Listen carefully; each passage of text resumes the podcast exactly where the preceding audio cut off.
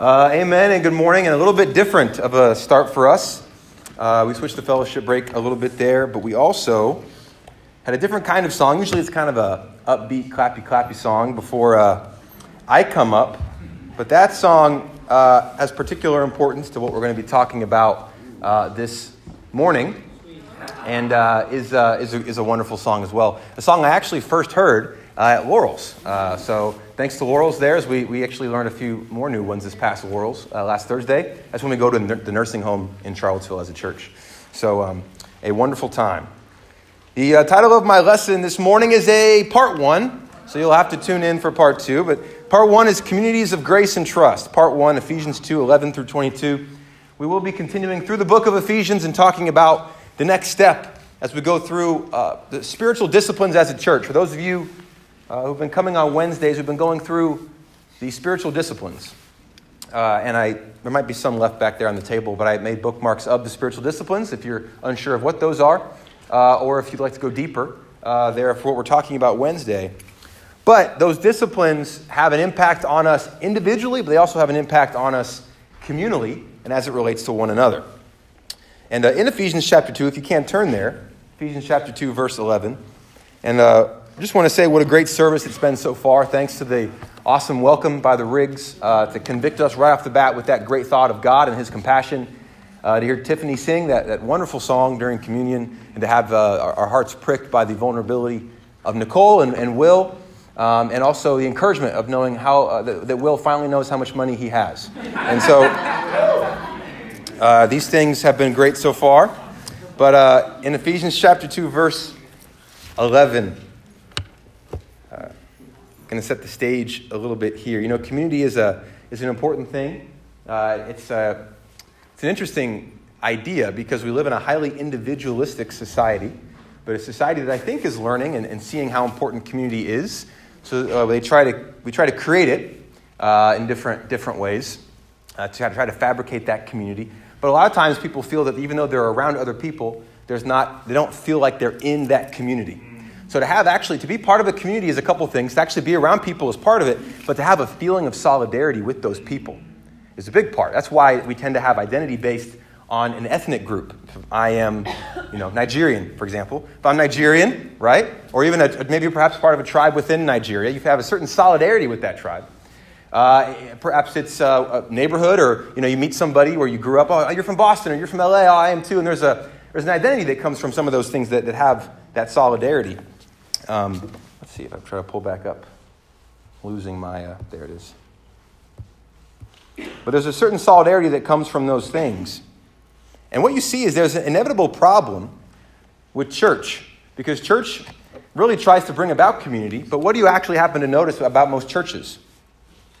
Is that they're not actually unified over their identity in Christ, they're unified over their the same identity that roots them out there, which is their ethnic they have an ethnic church, they have a Korean church, right? Or you have a, a white church or a black church, or you have a rich church or a poor church.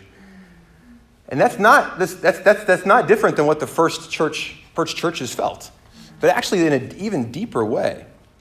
But I think one of the things we have to realize is that growth and health, uh, spiritual maturity, cannot happen without the help of other people. And we have to come to that uh, awareness, but it's also a highly difficult uh, endeavor. But we also have to realize uh, we have to be able to notice what is the uh, point, what are we trying to uh, achieve together, and then how are we trying to achieve that together? Uh, because there will be obstacles. But healthy spiritual growth only happens within community. Uh, one of the things that a lot of us know is that actions do, in fact, speak louder than words. One of the, the, the great things about that uh, is that you know, we can really show our love by our actions, but one of the difficult things is that I can actually preach not that I'm not saying I, I have, but I could actually preach the perfect sermon uh, on forgiveness, love, evangelism, faith, reading the Bible. But if, if, some, but if, if, if the atmosphere of this church is um, cynical and critical and uh, abusive or emotionally uh, or, or independent uh, or uh, manipulative, you're not going to walk out of here with the sermon. You're going to walk out of here with the atmosphere. You're going to walk out of here with the environment. And that is a kind of a law of communication. You will always, you will always walk away with the actions or the behavior that you feel from somebody else rather than what they're saying. Yeah. when the, go, when the two go head to head, that is.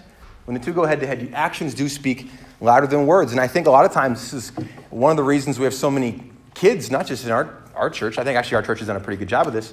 But all over Christians all over the world see their kids grow up in the, in the home. Hey, they're pretty good Christians in the home. They leave the house and they're just gone. Because it was true as long as someone was saying it, but did they actually see, the, the, was the environment at home, was the atmosphere at home something that was compelling to them, or something that was healthy for them, something that garnered trust in them, or, or was it kind of a two facedness? And the reason for this is because our emotions are not a closed circuit system. For example, uh, your circulatory system, your blood vessels, it's closed circuit. Um, Dorota's blood vessels really have nothing to do with mine. Like hers can, like mine could fail and then she'd be fine over there, just sitting. Her, her blood would keep pumping. It's a closed system, but emotionally we are open looped. Which means that if I come into church and I'm like, yeah, but I meet somebody and then like they're cynical or critical, what am I, what's going to happen to me? Oh, I'm at, that's going to have an impact on me. And so the actual, so we actually depend on each other uh, for emotional health. That's a big deal. All right. So as I'm saying this, you probably go, this is, this is a massive deal because it can, it can seem easy. Let's just set up great church services. Let's set up great Bible talks and devotionals and small groups. But it, it, is, it is actually not near enough to be able to, to, be able to help us uh, live the life that God, God has called us to live. It actually is heavily influenced by our relationships with each other. For example, the American Medical Association survey found that cardiac care units where nurses' general mood was depressed had a death rate that was four times higher than on comparable units. So choose your cardiac care unit with care, okay?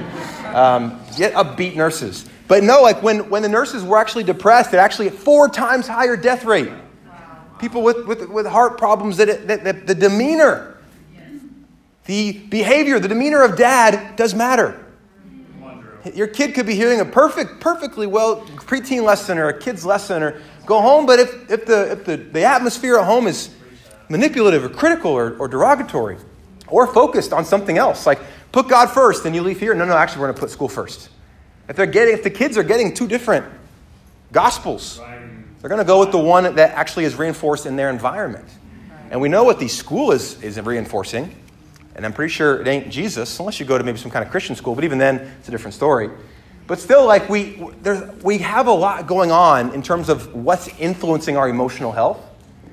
And so it actually has caused me to take a step back and realize, wow, um, this is really important. I, I, just, I can't, I can't any longer get away with, I'll just take care of myself and kind of do my best. And it kind of, there's always sort of like me holding back my heart to people to kind of protect um, in that way. And also, too, I have always reserving the right to, to leave if we want to. Um, one of the things that a, a, famous preacher says about marriage is a lot of people today won't get married because, well, I don't need a piece of paper to tell me I'm married. But you're not really married if you don't get married, if you don't sign the piece of paper, because you're reserving the right to leave when you want to. So you're still reserving self. You're still saying, I'm more important than you if you don't get married. It's the same idea. It's the same idea here with what is going on with, with the scriptures and with the Bible. The sermon versus interaction with other disciples. So, what we want, what we, what we want to aim for is a community that actually is a community of grace that will shape us. It'll actually help us have security, trust, integrity, freedom, creativity, maturity, joy, and even physical safety. In other words, a grace based community drives spiritual growth. So, community is massively important. But the first church, one of the first churches here, they had a little, a little history. A little bit of history. You know, our country has a little history. Most countries do, by the way. Um, in Ephesians, this letter is written to Jews and Gentiles. Now, those words don't have a lot of meaning to us, they had plenty of meaning to them. About 100 years uh, before this book is written, Ephesians, uh, there's what's called the abomination of desolation. You'll read about it in Mark a little bit. But basically, it's this what happens is a Syrian Gentile named Antiochus Epiphanes, it's an epic name.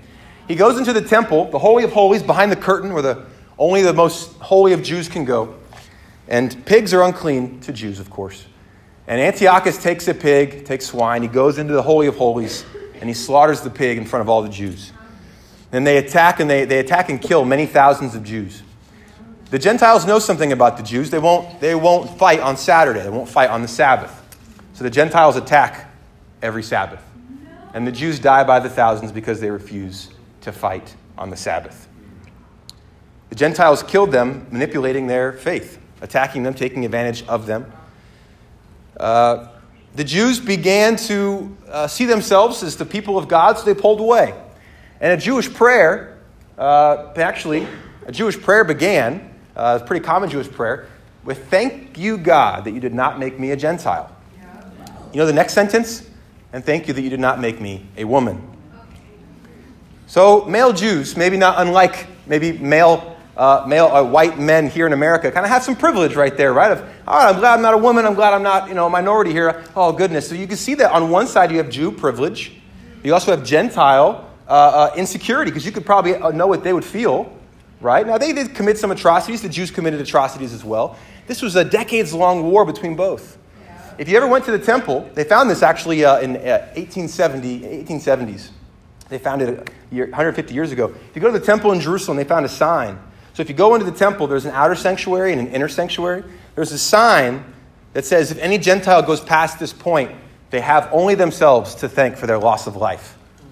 So Gentiles could go worship the one God who, who supposedly loves them, but could only go so far before the Jews would kill them.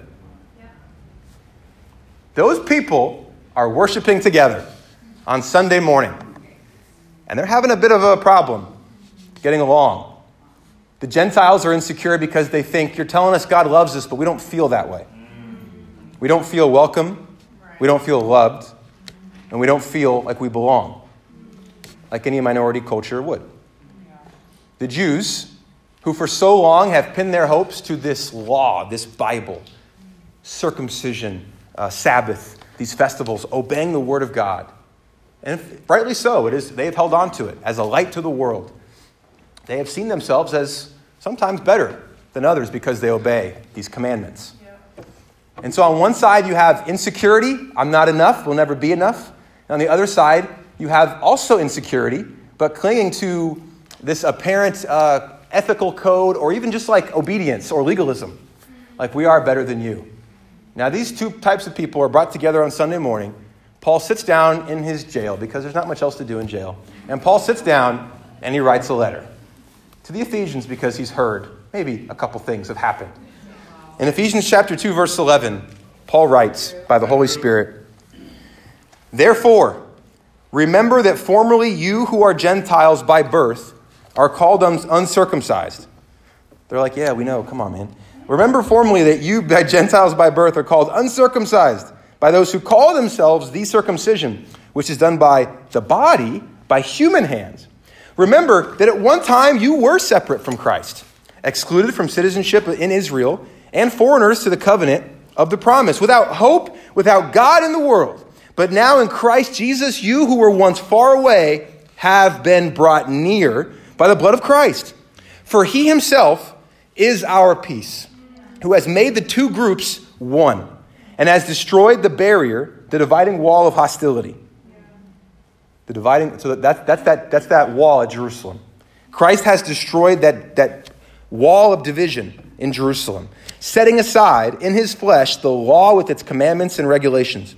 His purpose was to create in himself one new humanity out of the two, thus making peace and in one body to reconcile both of them to God through the cross, by which he put to death in their hostility. He came and preached peace to those who were far away and peace to those who were near, for through him we both have access to God the Father by one Spirit. Consequently, you are no longer foreigners and strangers. Imagine how you'd feel as a Gentile. These letters were read publicly before the whole church. Can't, I can't, I just imagine people smiling. Or maybe even on the inside, like, oh, man, amen.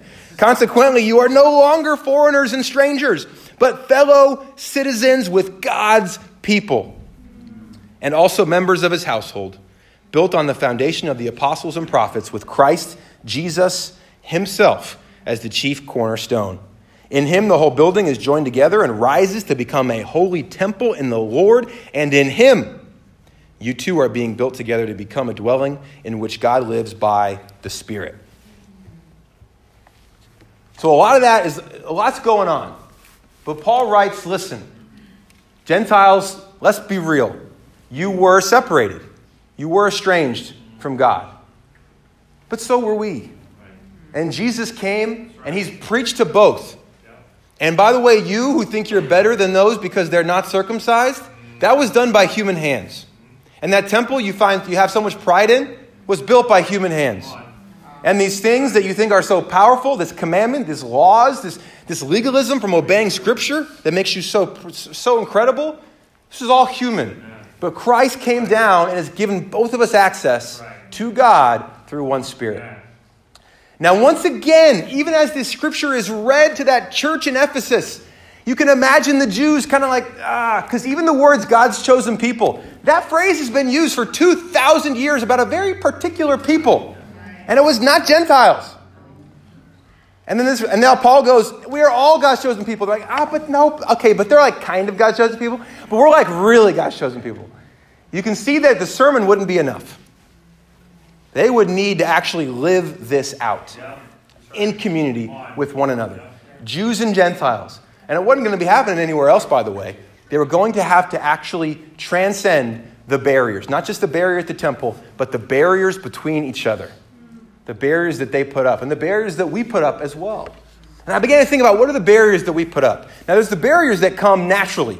It's not your fault. It's not really my fault. We, we have barriers. We have geographic barriers and ethnic barriers and you know, experience barriers, like things we just, you're just not going to really ever understand, right, what someone else has gone through. There's certain barriers that we can, we can, we can face or we can fight. Doctrine barriers, or I grew up this, I grew up that. Now, that I think we could talk about a little bit later, but I want to talk about the barriers that we put up ourselves, the ones that we have control over, the ones that we can focus on in our hearts. Whether we're Jews this morning or Gentiles, you know, metaphorically whether you feel like I, I, am, a, I am a little privileged. I, I, I, have been living quite well, actually, and I am God's chosen, uh, or if you feel like I, I know God says I should be part of his family, I don't feel that. I feel like I'm told to come here, but no further. I don't feel welcome here. And I think a lot of us feel that. But a lot of us subscribe to this type of doctrine. More right behavior plus less wrong behavior equals godliness.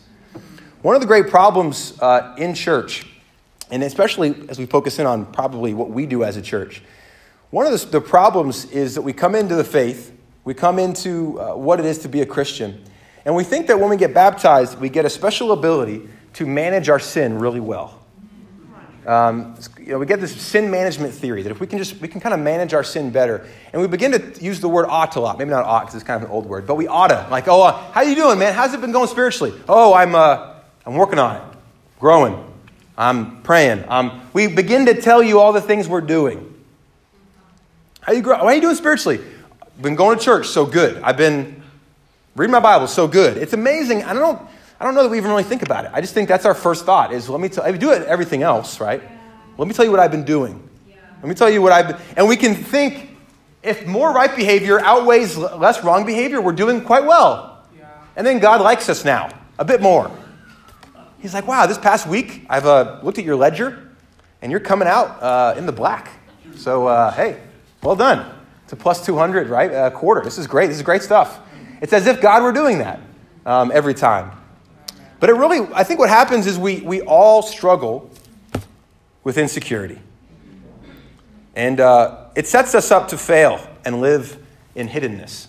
I think a couple things happen as we begin to think about walking with Christ is just kind of celebrating periodic success in spiritual growth. Like here and there, and here's a little bit of growth here, here's a little bit of growth there.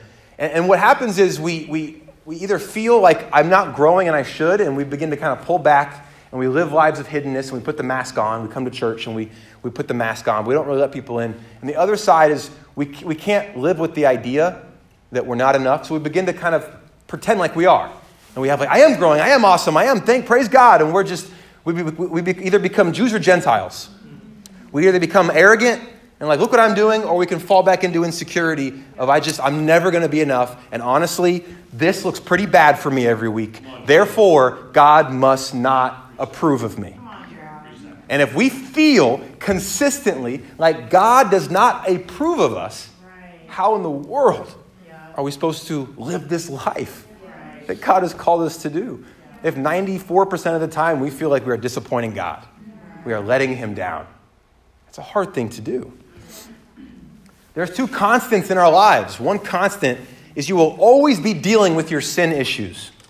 You will always be dealing with your sin issues. The other constant is you trusting who God says you are. I got a question. Which, which arrow do you spend more time on? Which arrow do you spend most of your time in the top arrow and try to get to the bottom one? Working on my sin, working on my sin. Or do you spend most of your time in the bottom arrow, trusting the top one will be taken care of? You know, there's a, there's a big difference between willpower, right? Willpower is, that's usually our attack, right? It's come to church, I gotta, all right, I gotta do more, okay? He's making some good points. The last few weeks, I have not been coming to midweek. I have not been reading my Bible. All right, here we go. This week, I'm going to will power. I'm going to do it. I'm going to get it done. One of two things will happen. You'll do really well, then you'll get prideful. How could you? One thing, you won't do it, you'll fail, you go, I blew it again. But be careful about willpower, right? It's really kind of no power at all. Willpower is no, not really any kind of power. The first, if we're at the top part, we're usually trying to use willpower. We will inevitably fail with willpower. No matter how you slice it, how you try, you cannot ever be enough. I had a Bible study recently with a guy at UVA. We looked at the, the scripture that says, hate your mother, hate your father, hate your own life. And I said, why does Jesus say this? Why does he say hate? Why does he use this word? And the guy goes, he wants to, Jesus wants to make sure that we can cut it. And I said, You really think that's what Jesus is after? Yeah, he wants to weed us out and he wants to make sure that only the best of us can follow him. And I said, Do you think you're going to cut it? And he said, I, I think so. I was like, Do you think I can cut it? He was like, I, I think so. And I was like, We can't. and then I was like, That's not why he's saying this. This is not, no. I think Jesus is actually very aware of the fact that you and I fall drastically short of godliness. But I think that's kind of what we naturally think. Jesus wants to know if we can cut it. That's what he wants. He wants to find out if we have the mettle, if we have the, the ability, the integrity, the strength And then we just get discouraged, and then we just live these lives of hiddenness. And the one thing that comes from the top level is inauthenticity. And it kills us because environment that is inauthentic is abhorrible. It's annoying. It's, it's, it's, you show up at a group, no matter how good the Bible talk lesson is or how tasty the treats are, if it is an environment of, of people not being authentic and real on, and honest, it's not, a, it's not an environment anybody wants to be a part of, even sometimes the people in it. There's a lot of churches that get to, they get stuck. They get, they get become dead churches. I talked to a guy recently. He's like, my church is just, we're stuck in all these traditions and people won't change. They won't budge on anything. And they have this, they, they, they, just, they will not be real. And it is really tough when you go that direction. There's a point of no return. You get to that place. You know, this sets us up to fail and live in hiddenness. Which of these two constants defines your focus every week? You know, there's a great verse in Hebrews 11 that says, Without faith, it is impossible to please God. I think that, that kind of encapsulates this here. Trusting who God says I am. And that's not rah rah shish ba stuff, all right? That's not, okay, Drew, you're a good guy. You're a good guy. You're a good guy. Let me, you know, it's like using willpower to like, God loves me. God loves me. And I think what's interesting about that is we have to have a deep understanding of how God truly feels about us and not just um, sort of like will ourselves into kind of fake believing it. Yeah. Example if you take a caterpillar to a scientist and they test the caterpillar in any number of ways, including DNA, the scientist will say, This is a butterfly. And the caterpillar might say, Nah, man, I'm a caterpillar. Come on, check me out. I got nothing. A little, little pudgy, a little hairy, not attractive. Maybe. I don't know. Maybe he's a little insecure, the caterpillar. I don't know. But he goes, no, no, no. He is. I see what he's, what he's going to be. And even he sees that our DNA within us, that you are, it's not just, I, I love you for the butterfly you will become. He says, no, you're a butterfly now. I see it in you now. You don't. And that is what it is for to really believe, okay, because I can, I can think, yeah, God loves the man I will be once I really start praying like I should. No, no, no. God has seen me, He knows me, and Jesus has already died for me. What else do you want? God has accepted us now. It is amazing how important stories are for this. Stories are really powerful. Um, and st- I think telling our, we got to tell ourselves the right story. And when we tell ourselves the wrong story, it's hard to get out of that story. Stories are powerful. Movies are stories. You ever watch a, um, a dark, intense movie? You kind of leave there. How do you feel? Kind of dark and intense, right?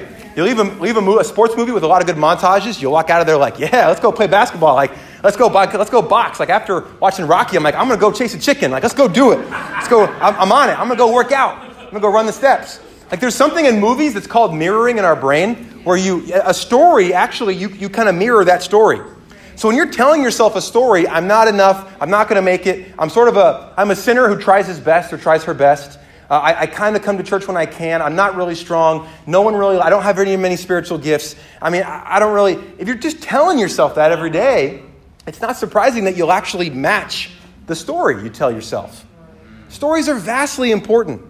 And if we tell ourselves the right story, we can launch from that bottom line. I, I, one of the reasons I wanted us to sing that song this morning, I love to tell the story. It's a wonderful song. But I think we have to, I, when I first sang it, I thought, I don't feel that way.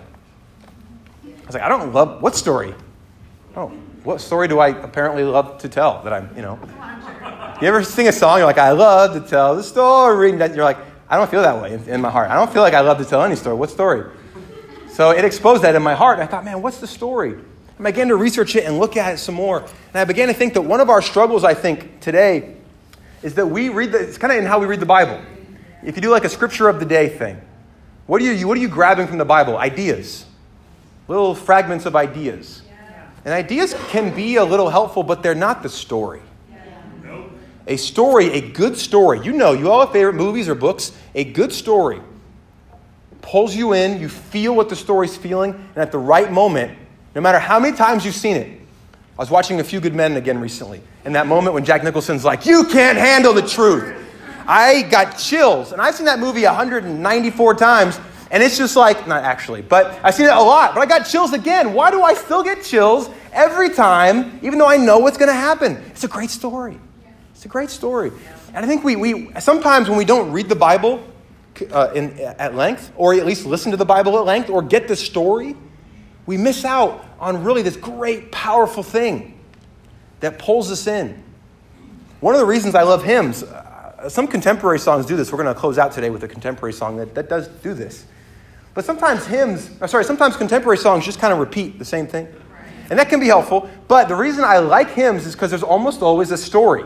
And hymns are kind of long, you know, where it's like, there was beyond the azure blue, uh, God concealed from human sight, right? He's, wow, we're starting in Genesis 1 with the song. It's going to be a long song, um, right?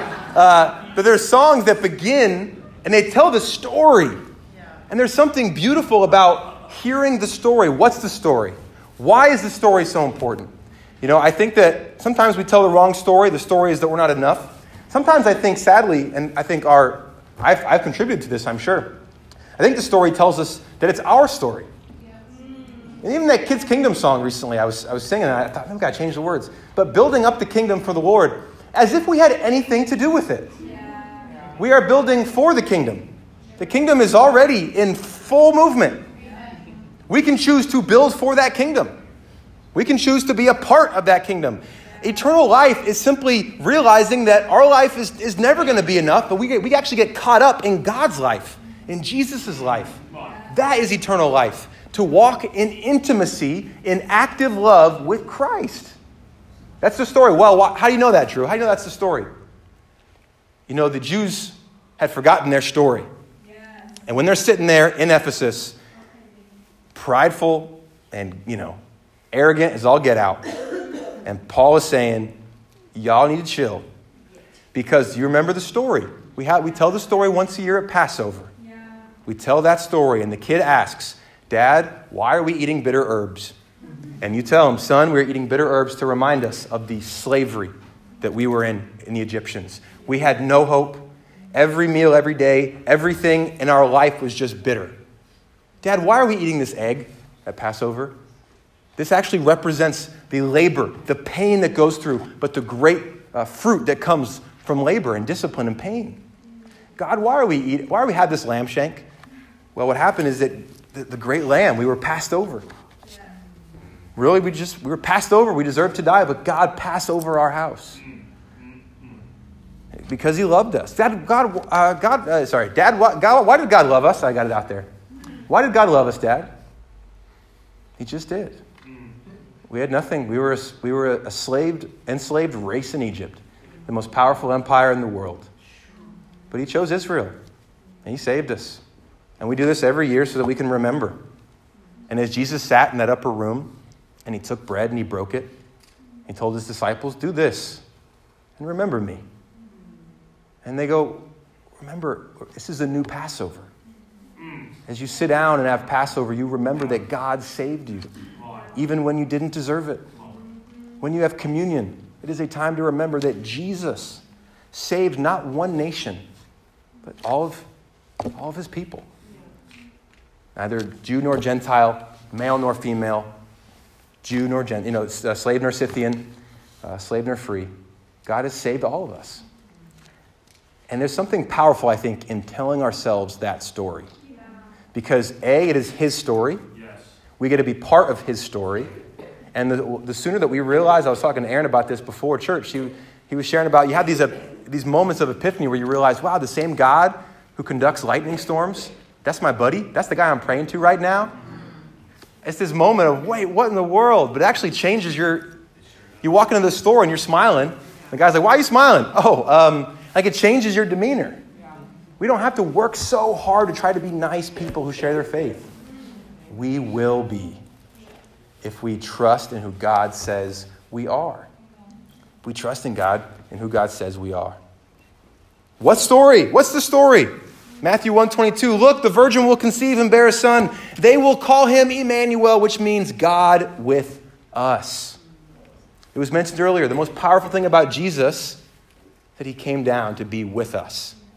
The most powerful thing about Jesus, I think all of us would testify, that it was not that he was talented or brilliant uh, or charismatic, but that he was authentic that he saw you for who you were and he, he let you see him for who he was, even in his weakness, as he cried in the garden and bled uh, and sweated blood and was crucified and said, God, I don't know if I want to do this.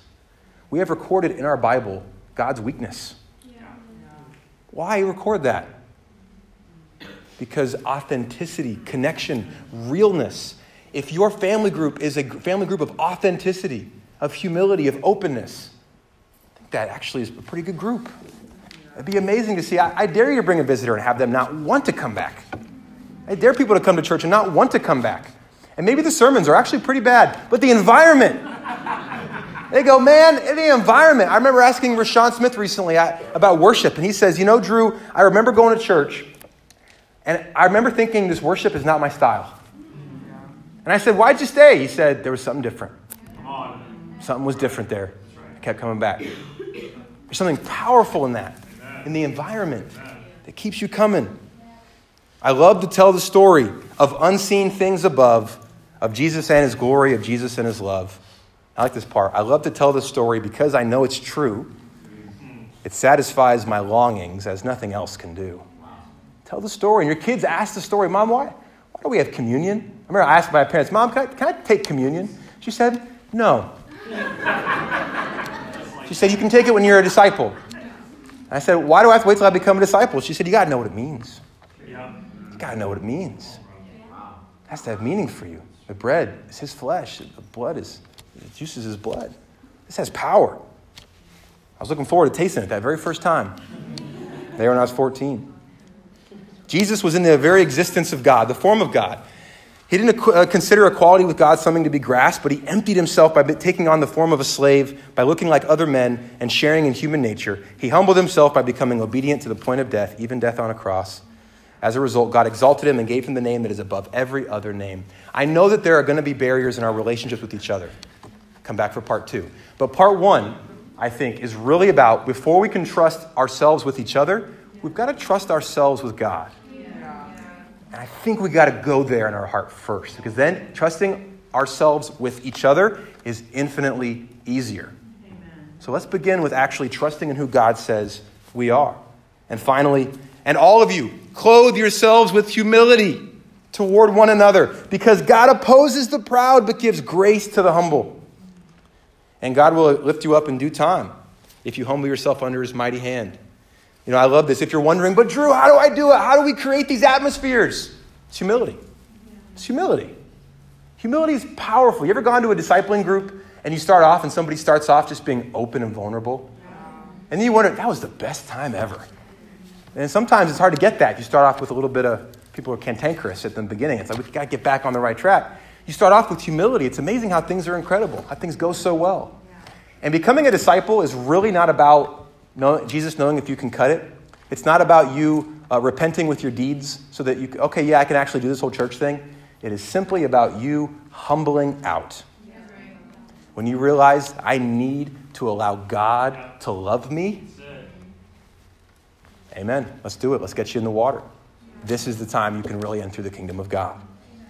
Building for his kingdom, not building up his kingdom being caught up in his life, communities not of cynical, blaming, critical disciples, but a vibrant and attractive community of people that are humble and authentic.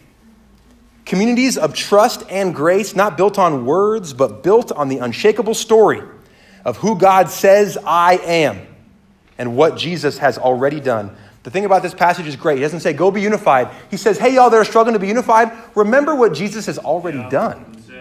Tell the story. Tell the story. But how do I actually love this guy? Tell the story. Let's start with what's already happened. Then we'll move on to the here and now. Building for his kingdom. I'm going to close out with a few words from that song, okay? I love to tell the story as nothing else can do. I love to tell the story. It did so much for me.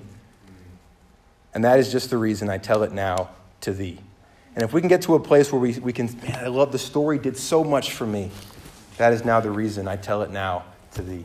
We're going to stand and sing in Christ alone, which is a great job of telling the story of Christ. And I want to encourage you, as we sing the words, remember the beautiful story of God loving you. Amen.